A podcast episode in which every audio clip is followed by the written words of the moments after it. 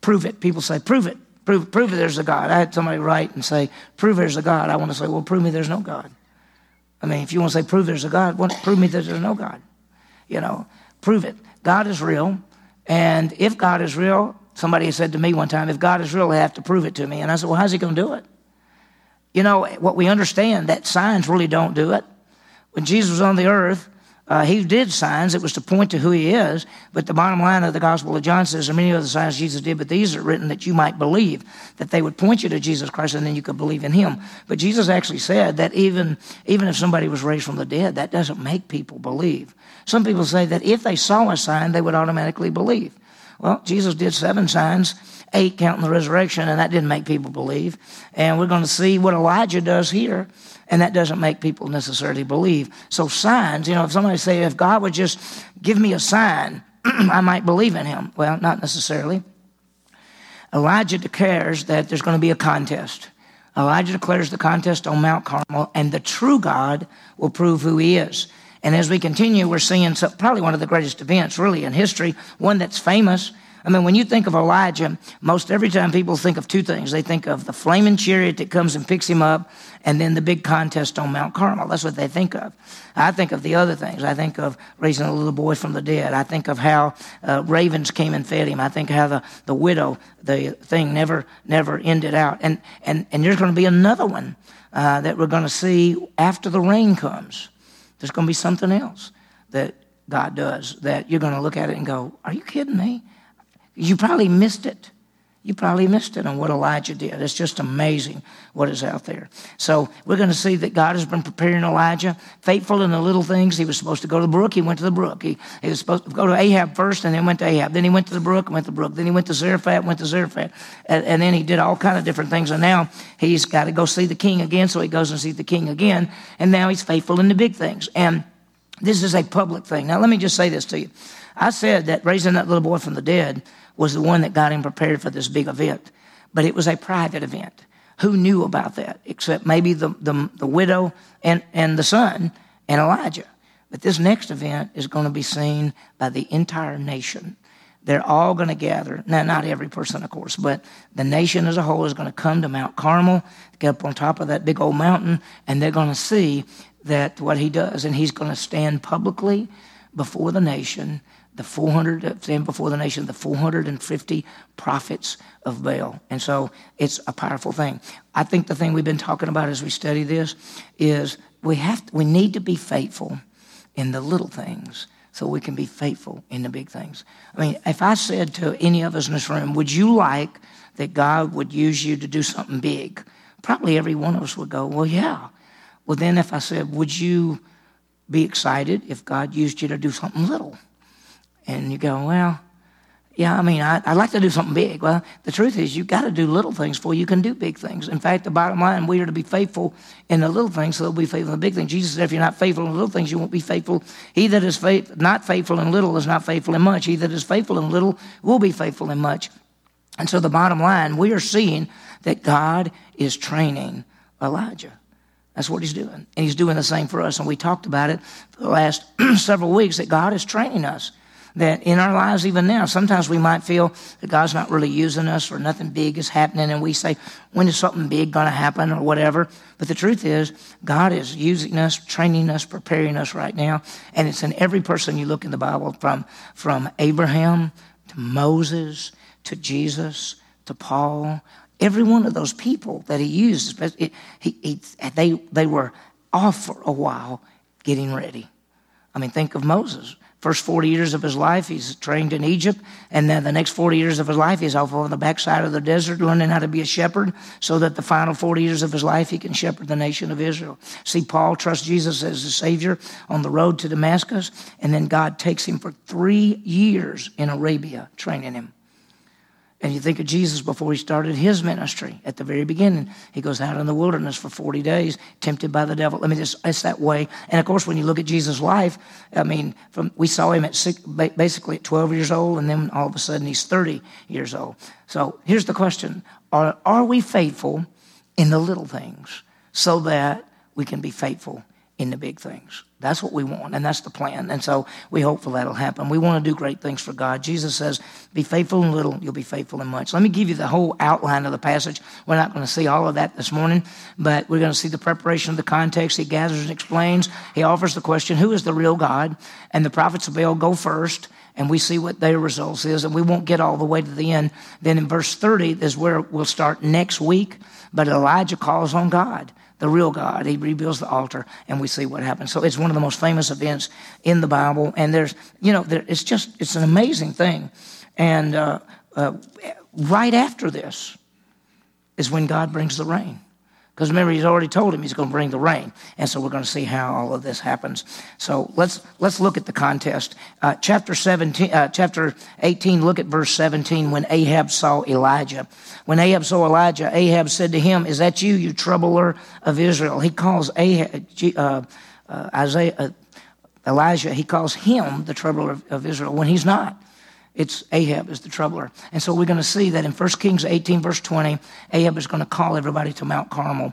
If you notice that Elijah said, let's do that. Gather everybody, the 450 prophets of Baal, the 400 prophets of Asherah, who are Jezebels, bring them together. Now, one of the things that's amazing, sorry, i have got a lot of allergies today. One of the things that's amazing is, best I can tell, the 400 prophets of Asherah did not show up. 450 prophets of Baal do.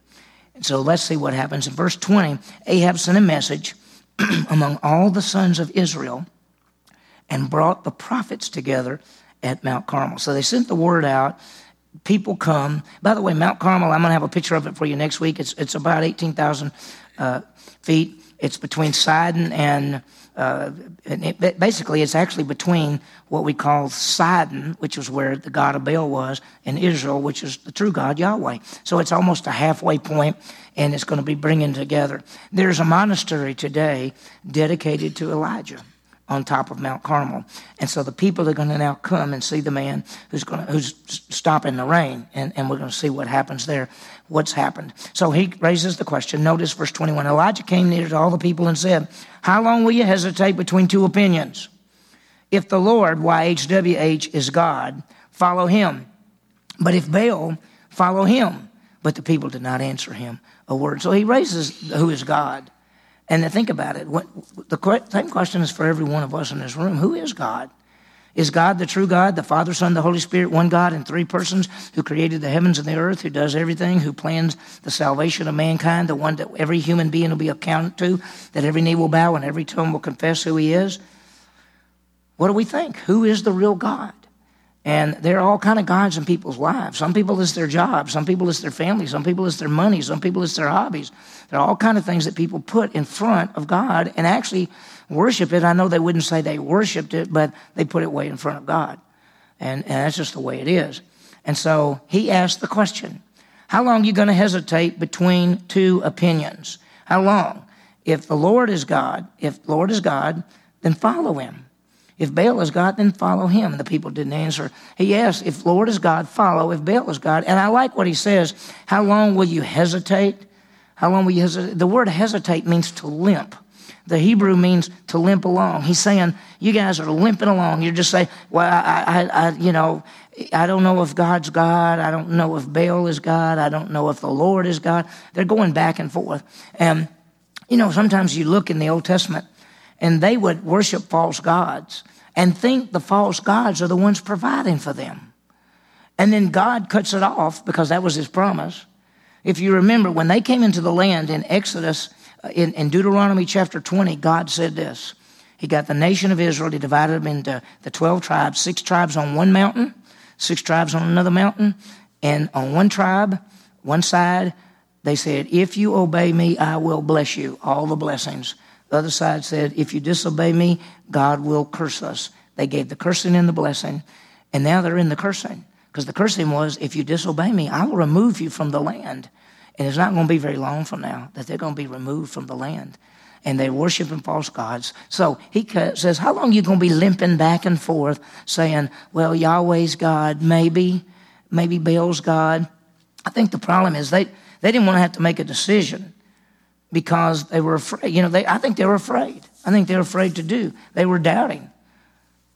Tom Constable, one of my prophets at Dallas Seminary, said this. He said, perhaps the people were thinking that if maybe Yahweh let them down, they could go to Baal and vice versa. So they kind of wanted to try to have two gods and say, well, God is God, but Baal is God. And if we need Baal, we can go to Baal. And if we need God, we can go to God. And they were double minded. They doubted what to do. That's what the word limp means. It means the idea of going back and forth. And the doubt had brought discouragement, and discouragement led to distrust. And distrust led to disobedience. And that's what they're doing. And he basically says, How long are you going to make a decision? And let me say this there are a lot of Christians, same decision. How long are you going to live for yourself or are you going to live for God? We already know. You trust in Jesus as Savior. You say, I have eternal life. I know I'm saved.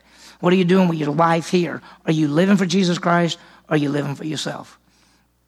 And there are a lot of Christians who say, well, you know, I just, I just go through life. That's right. And we're limping back and forth sometimes. The decision is, are your life going to be for Jesus Christ or is it going to be for yourself? And that's what happens a lot. Well, they were afraid, I think. Afraid, I think they were afraid to answer, and I think they didn't want to decide. And so we're going to see the challenge. Look at verse 22. Elijah said to the people, I alone am left a prophet of the Lord, but Baal's prophets are 450. Now, Elijah's not exactly right. I don't mean this bad, but we already know that Obadiah had already hidden a hundred prophets in caves. So he's not the only prophet of God. But what I think he's meaning that day is I'm here, me by myself, and then there's 450 of them. And he said, he probably said, that makes it about even. You know, I mean, the bottom line is Elijah is the true prophet of God, and these 450 prophets of Baal are false prophets. You know, in the Old Testament, if you gave a prophecy, you claimed to be a prophet of God, you gave a prophecy, it didn't come true, what were they supposed to do with you? What were they going to do? They're going to kill you. If you claim to speak for God and you don't speak for God, then they put you to death. That's why I think as a pastor, look, my goal is not to stand up and tell you what I think. My goal is to teach the scripture because this is God speaking to us, not me. I, that's why when I say I'm teaching through Matthew or Mark or Luke or John or whatever, or through Elijah or what, through, the, through the passages in First Kings, it's not what I'm going to tell you. It's what the scripture tells you. And that's the key. Because I've known pastors that get up and they just talk and they're really good talkers, but they don't say anything. And then I've seen pastors get up and they talk about the Bible, but they don't teach the Bible. The role of the pastor is to teach the scripture. It is not my opinions. I may say something to you like, listen, nobody knows this. Here's what I think. But I'm telling you that's an opinion. I'm not telling you that's God's word. I'm not telling you that's truth. When we look at the scripture, it is God's word and it is truth. And that's why Jesus said, I am the way and the truth and the life. And so here we see this contest going on. And here's the challenge. And he stands up and says in verse 22, I alone am left a prophet of the Lord. I'm here.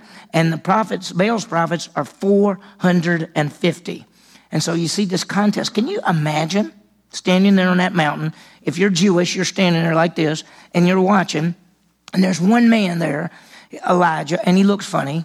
He's got all stuff, and you know, he, he's standing out there and he's challenging. And then over here are these huge number, 450 prophets who worship and, and tell everybody that Baal is the true God. The word Baal, by the way, is an Aramaic word for master. It means master, and, and master or God. So that's why they call him Baal. And, and so here it is, and, and, and so here's the plan. Let's look at the plan. He says, Now let them give us two oxen. Each one, they're going to get oxen, I'm going to get oxen. Let them choose one ox for themselves, cut it up, place it on the wood, put a fire under it. I will prepare the other ox, lay it on the wood, and I will not put a, uh, put fire under it. Um, uh, and so what we're going to do, uh, I, I, I, read it wrong, but there's no fire. Neither one has a fire underneath it. And then he says this. So here's the plan. Then you call in the name of your God, he's talking to the prophets. I'll call in the name of the Lord, Yahweh, and the God who answers by fire, he is God. And the people said, That's a good idea. I could just see the people say, That's a good idea. Now, what you think at first is uh, they're going to have a contest, and he's building an altar, and they're building an altar. They're getting the thing, they're getting the thing. They're standing there, and he's going to call on God, and they're going to call on God. Which one wins? He didn't do that at all. He said, Y'all just go first. I'll stand over here. Y'all just do your thing. I'll, I'll build mine later. Go ahead, build y'all's. And I mean, of course, they do it. They build it and they get everything set up and they get the thing up there and they start calling on God, on Baal. And he's just standing over there watching. Now, you could say, Don't you think you know to make one? Get ready, Lord. What happens? You know, get ready. He says, I'm not worried. I'm not worried. And uh, so he, he says, We'll call upon the name of the Lord, and whoever is God will answer by fire. By the way, the true God always makes himself known. You understand that? God makes himself known. Listen, how has God revealed himself? Now, there's been a lot of different ways, but there's three big ways. God has revealed himself through the world. Romans chapter 1 says that through the, through the creation, we can see the eternal power in Godhead. Number two, through the Word of God. He has revealed himself through his written revelation. And number three, through his Son, Jesus Christ. In fact, the Bible says that God has made himself known in these last days through Jesus. So God has revealed himself through our creation, through the Word of God, and through the Son, Jesus Christ. And so the true God always makes himself known. Um, bottom line, I, have told y'all this story. i have got time, so I'm going to tell you. I had a, I had a friend who's now, he, I mean, he's like in his 60s, but I knew him when he was 12 years old. And he grew up in Korea, South Korea, and his daddy was a professor. And his daddy, he got up every morning, went to a closet. His daddy made him get up. He's five years old, gets up, goes to a closet, opens the closet. There's a picture, of, there's a, a statue of Buddha. And his father says every morning he will worship Buddha. And from five years old, six years old, seven years old, every morning he got up and got in front of that statue and worshiped Buddha. But here's what he told me because his father took a job at Mississippi State, moved from Korea to the United States to Starkville, Mississippi, and started teaching at Mississippi State. And of course, he came, and when he came, he was about 12 years old. I met him when he was 12. He told me that as a boy, he would sit in front of that statue and he said to himself, That's not God. he said, I don't know who God is, and I know that God must be real, but this isn't God. And so his God takes him and his family all the way to Starkville, Mississippi, and they live about a block from the church that we all went to, Knapp's Church in those days. And he came down the street one day, and we all started talking to him. And we told him about the true God. And he said, I knew that wasn't God, and I knew there's a real God somewhere. And let me tell you, the real God lets himself be known. If anyone wants to know the true God, he will make himself known somehow. Even if he has to move you across the whole world, he'll get the word to us. Well, it says here, you call upon the name of your God, I'll call upon the name of the Lord, and the God who answers by fire, he's God. And the people said, that sounds like a good idea. So Elijah said to the prophets of Baal, You choose one ox for yourself, prepare it first for your many, and call upon the name of your God, but put no fire under it. So he basically says, Guess what? You get to go first. And so he tells them to go first. And so there's a whole bunch of them. And so they got it. Verse 26. They took the ox which was given to them and they prepared it and they called on the name of Baal from morning till noon. Now, morning usually was about nine. Almost every group uh, especially tied in with the nation of Israel. Because remember, most of these people were Israelites. There was a morning sacrifice at nine, and there was an evening sacrifice at three. So at nine in the morning, they usually came to the temple if they could, or there was a, a sacrifice. And then at three in the afternoon, if you remember, Jesus Christ was put on the cross at what time? Nine o'clock in the morning, that was the time of the morning sacrifice. At three o'clock in the afternoon, that's when he said, My God, my God, you have forsaken me. That's when he's the evening sacrifice, paying for the sins of mankind. Well, now they start, it says, in the morning. It says they prepared it and called on the name of the Baal from morning until noon. A halfway in between. And they kept calling out, Oh, Baal, answer us. But there was no voice and no answer. And they leaped around the altar that they made. Now, can you picture that? They're leaping around the altar. I mean, think there's 450 of them. They're probably going in groups. They probably say, "We need 20 over here now," and they're you know they're up there, and then they those 20 get tired of jumping and screaming and doing everything else, and there's no answer. In fact, it says they called upon the name of Baal, "Oh, answer us!" But there was no voice and no answer. That's there's nothing. There's not, why is there nothing? Because Baal is not a god. Listen, there are no other gods people talk about false gods, and the Bible talks about false gods, but there's no such thing. There is one God, then there is a demonic being, an angel who is bad, that's Satan, and there's some angels that went with him. They are not gods. They're angels. They're created beings created by God.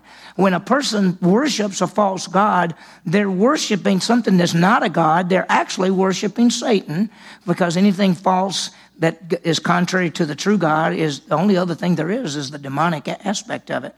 So when people say there are a lot of gods in the world, they're meaning that men, people worship things as gods, but they're not any gods. And so when, oh, Baal, they're screaming for Baal, Baal is not a god. There's nothing there.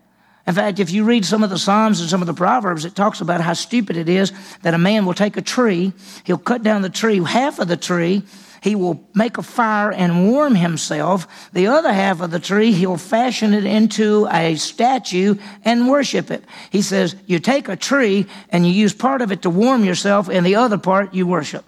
And then he says, How stupid you are. And then it says in some places they have eyes, but they can't see, and they have ears and they can't hear, and their mouths they can't talk, they have feet they can't move, they have hands and they can't do it. I mean, they're nothing. Listen, there is only one God, and that is the true God. Our God, the Father, the Son, the Holy Spirit, one God in three persons. And you may, you know, there are false gods in that sense. There are demonic forces out there, but they're, so they're calling upon something that doesn't exist. And that's why there's no answer and there's no answer, and they're leaping around and they're doing everything. Now, I love this next part, and we've got just a minute or two. So it says, It came about at noon that Elijah mocked them and said, Call out with a loud voice, for he is a God. Either he is occupied or gone aside or he's on a journey, or perhaps he's asleep and he needs to be awakened. This verse, listen, it says he called out, he says, Call out with a loud voice. He, you know what he's saying?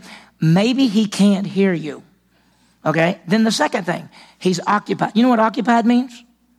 He's using the bathroom.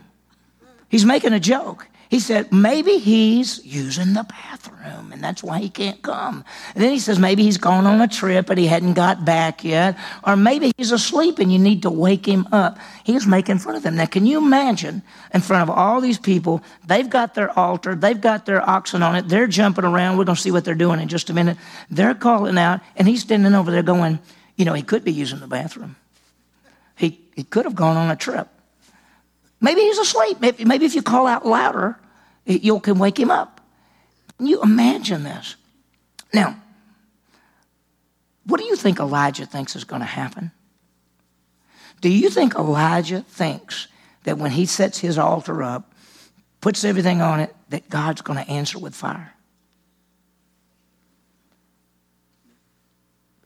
I think he thinks that, did God tell him he would? Did God tell him to do this? I don't know. It, doesn't say God told him to do this? I don't know. He's pretty confident. I'm, you know, if they're lining up groups to be on, I'm going to be on Elijah's side every time because he's pretty confident on what he's doing. And so he's pretty amazing. And I love this. He says, uh, call out with a loud voice. Maybe he can't hear you because he's a God. Maybe he's occupied. Maybe he's using the bathroom. Maybe he's on a journey somewhere and he just didn't back it. Or maybe he's fallen asleep and you need to wake him up. And look, look. Uh, oh, by the way, I want you to understand look at the true God, our God. He's never busy, he's never asleep, he never leaves us. You can call on the true God anytime, any place, anywhere about anything.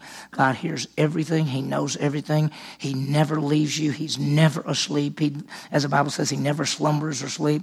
He, he's always there. You can call on him anytime, any place, anywhere about anything. So look, they responded. So look what they did. So they cried with a loud voice and cut themselves according to their custom with swords and lances until blood gushed out of them.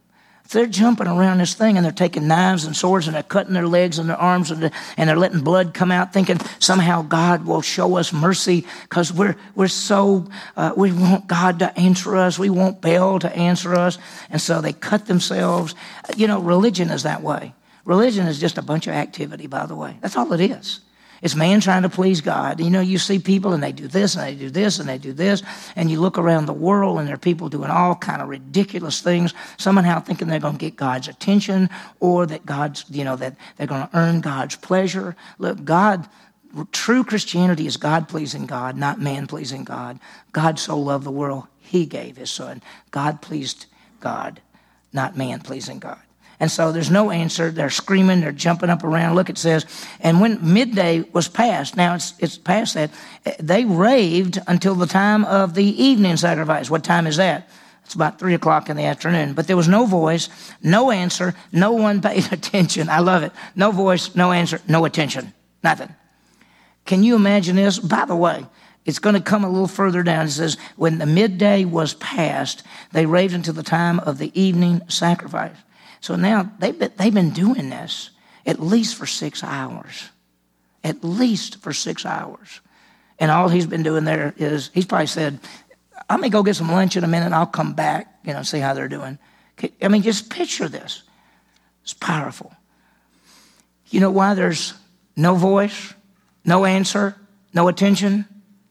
Because there's no true God. no, no, Baal is not the true God. There is no such thing as Baal. By the way, there's no such thing as Ashroth. There's no such thing as Chemosh.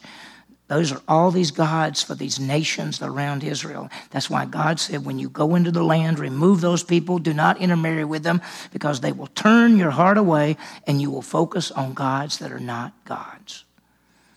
And we look at Solomon, the wisest man who ever lived. He married you know, 700 women, that, 300 concubines, you know, 1,000 wives, and they turned his heart away because many of them were unbelieving women who worshiped false gods. Who did Ahab marry? Jezebel. Where was she from? Sidon. What was her God's name? Baal. Now, here is Ahab, the king of Israel, who is supposed to worship the true God, Yahweh, and he's worshiping Baal. That's why people say things like, should a believer marry an unbeliever? No. Should a believer marry a non fired up believer? No. I've had people come to me and say, I, I got a girlfriend, but she's not a believer. You better be very careful.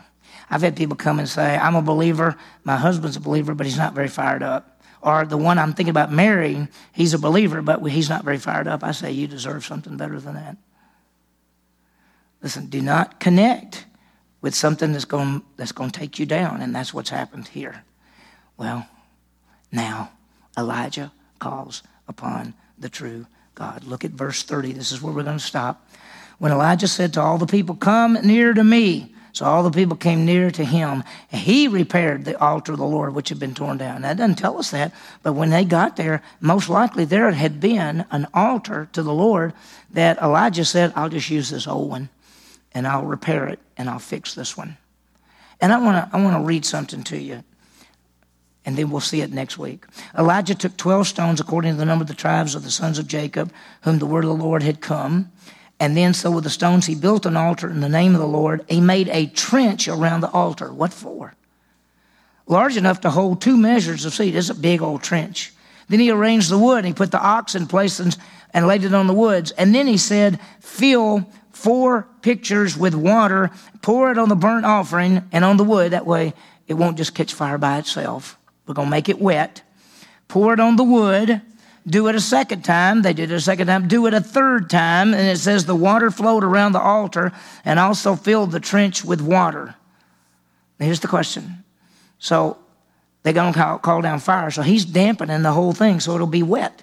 So if the fire comes, it's going to have to be real fire. Let me ask you this question if there's the drought, where did they get the water?